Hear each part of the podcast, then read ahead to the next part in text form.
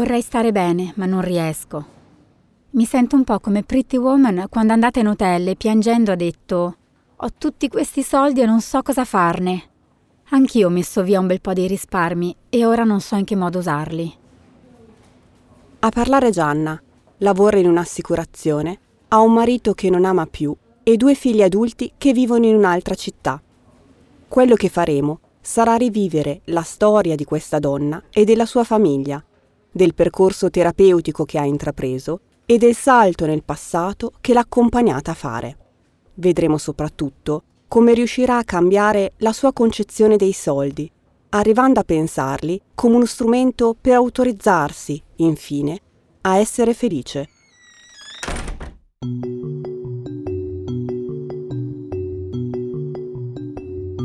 Io sono Elena Carbone, sono una psicoterapeuta e questo è Psicosoldi, un podcast di rame in cui vi lascio entrare nel mio studio per raccontarvi le storie di chi ha sperimentato nella sua vita un cortocircuito tra soldi e psiche. Questo podcast è realizzato in collaborazione con Bright Sky, l'app di Fondazione Vodafone contro la violenza di genere.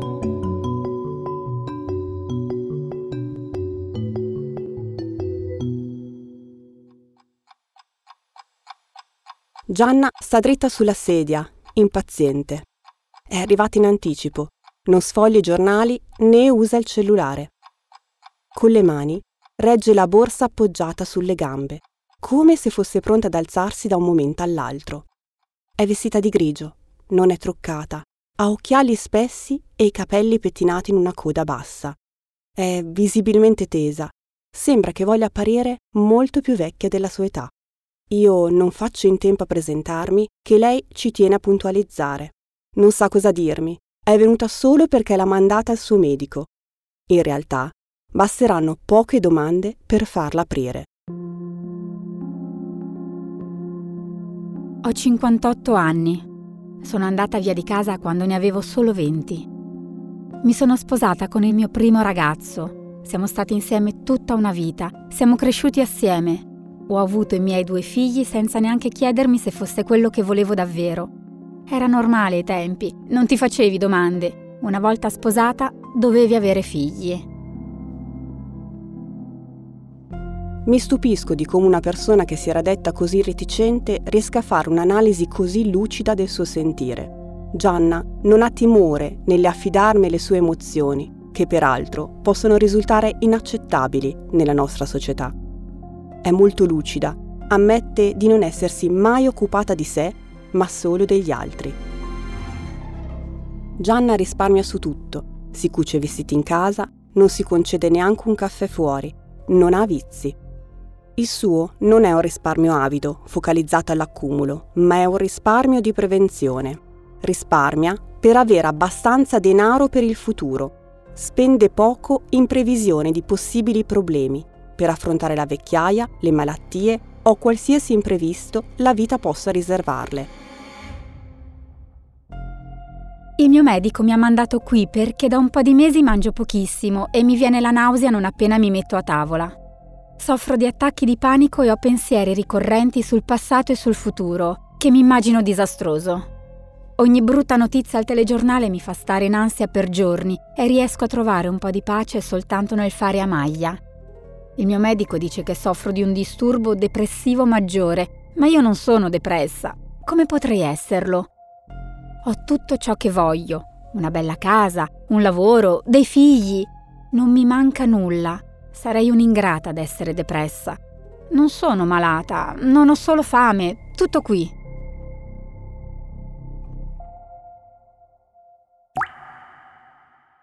Fatichiamo a mettere in relazione i disturbi fisici con quelli mentali. E questo perché nella nostra cultura la salute mentale porta addosso uno stigma.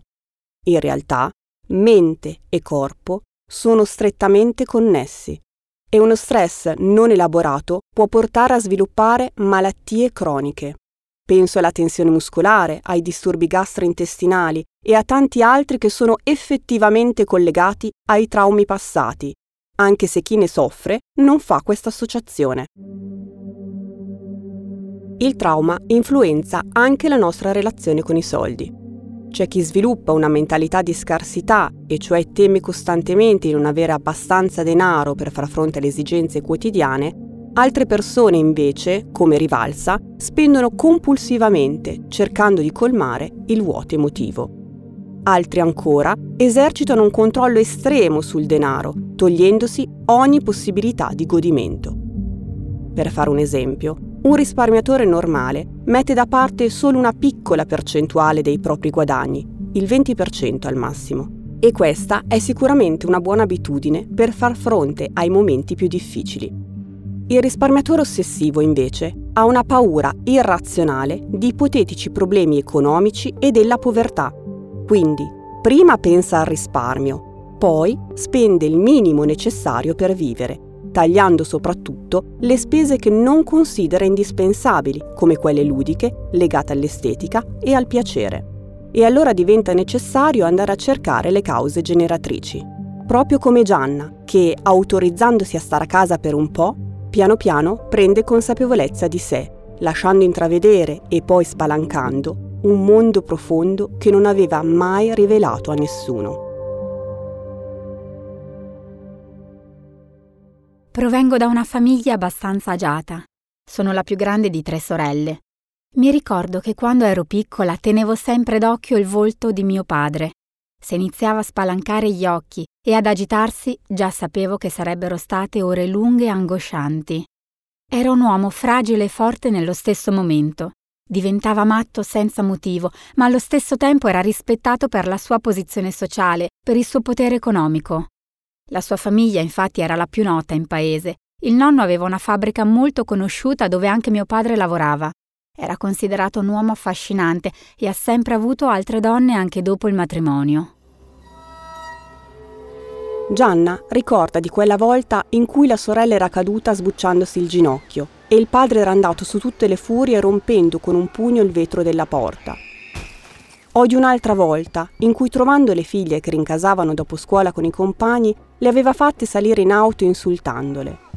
O ancora di quando aveva afferrato per il collo la sorella più piccola, dopo essersi reso conto che aveva preso dei soldi dal suo portafogli. Lì Gianna, però, aveva reagito.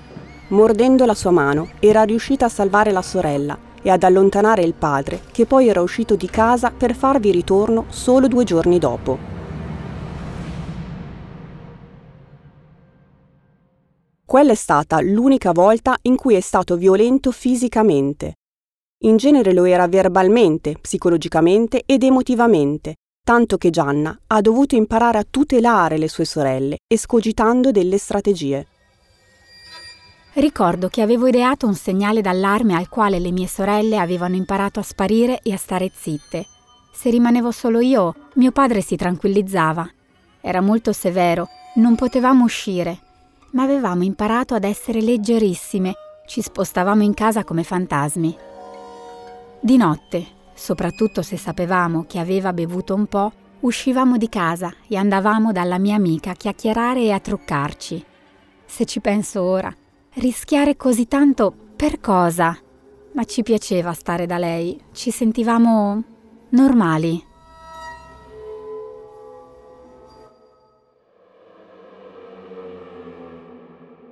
La madre, di fronte a questa situazione angosciante, faceva finta di non vedere, o meglio, normalizzava la violenza di cui erano vittime in casa.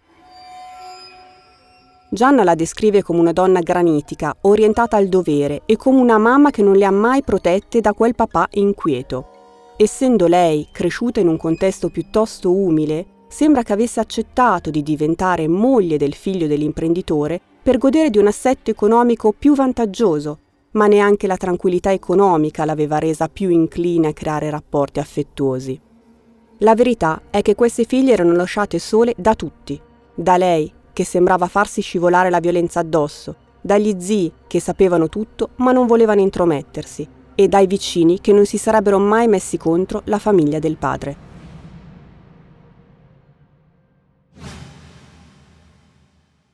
Da bambina vedevo l'adulto come una figura instabile, e quindi dovevo per forza fidarmi solo di me stessa.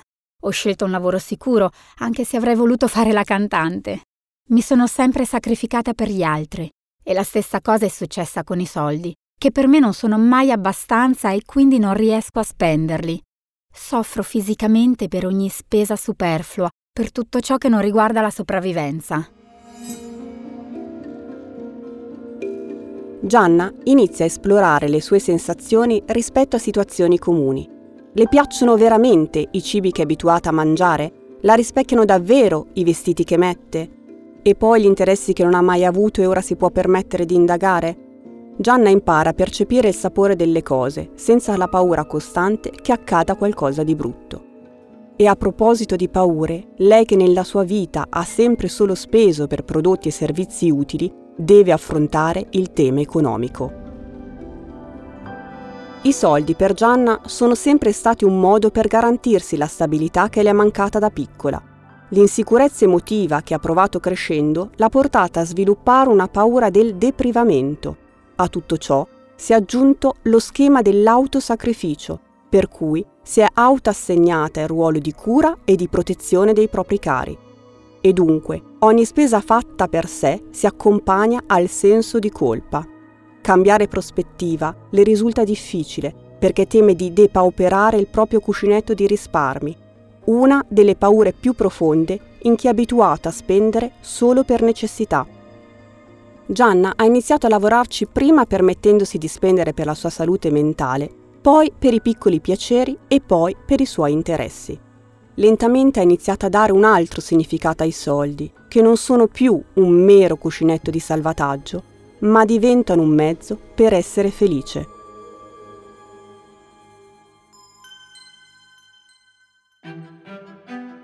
Sto iniziando a riscoprire passioni che ho trascurato per una vita intera ho iniziato a fare un corso di ballo latinoamericano, ad avere un gruppo di amici con cui uscire anche a mangiare una pizza.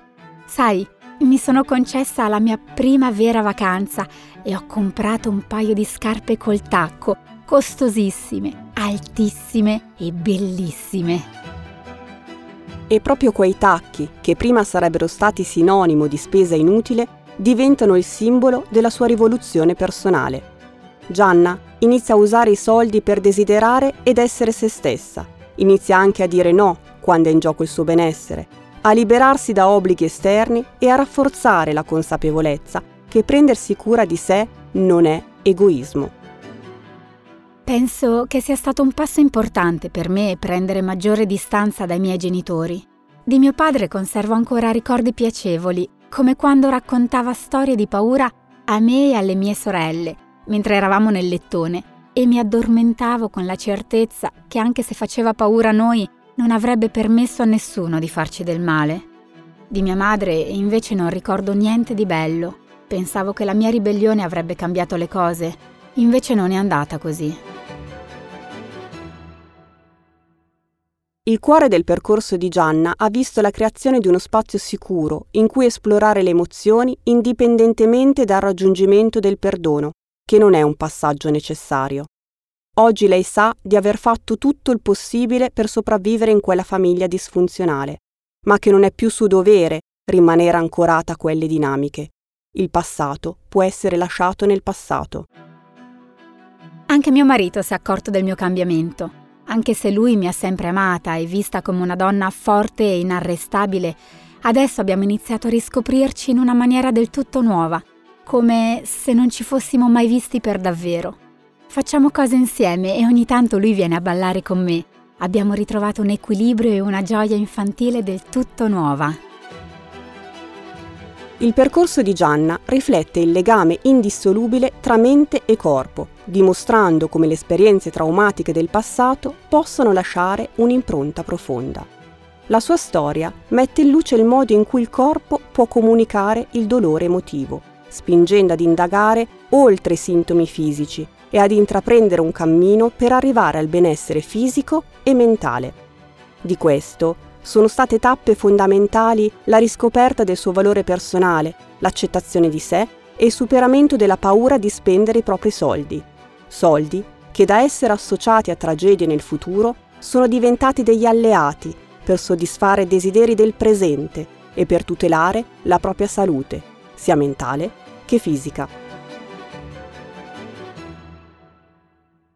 Gianna, tra alti e bassi, ha capito che il riscatto di sé è un viaggio fluido che avviene con il tempo e ogni passo intrapreso nella direzione di una vita più autentica e appagante l'ha portata a riscoprire il suo valore intrinseco e a trovare quella leggerezza che aveva perso da piccina. Hai ascoltato Psicosoldi, un podcast di Rame realizzato in collaborazione con Bright Sky, un'app gratuita di Fondazione Vodafone per contrastare la violenza di genere in ogni sua forma. Se hai scaricato Bright Sky, se l'hai utilizzata per te, per un'amica o per il centro antiviolenza per cui lavori, scrivici a rame-rameplatform.com. Non importa quale forma di violenza tu stia fronteggiando, se fisica, psicologica o economica, la tua storia ci aiuterà a comporre il quadro dei bisogni delle donne nella tua stessa situazione. Psicosoldi è un podcast scritto da Elena Carbone e curato da Anni Francisca e Cecilia Ganapini. La seconda voce è di Lucia Vinci. Il montaggio è di Giorgia Venturi. Grazie a Carlo Annese.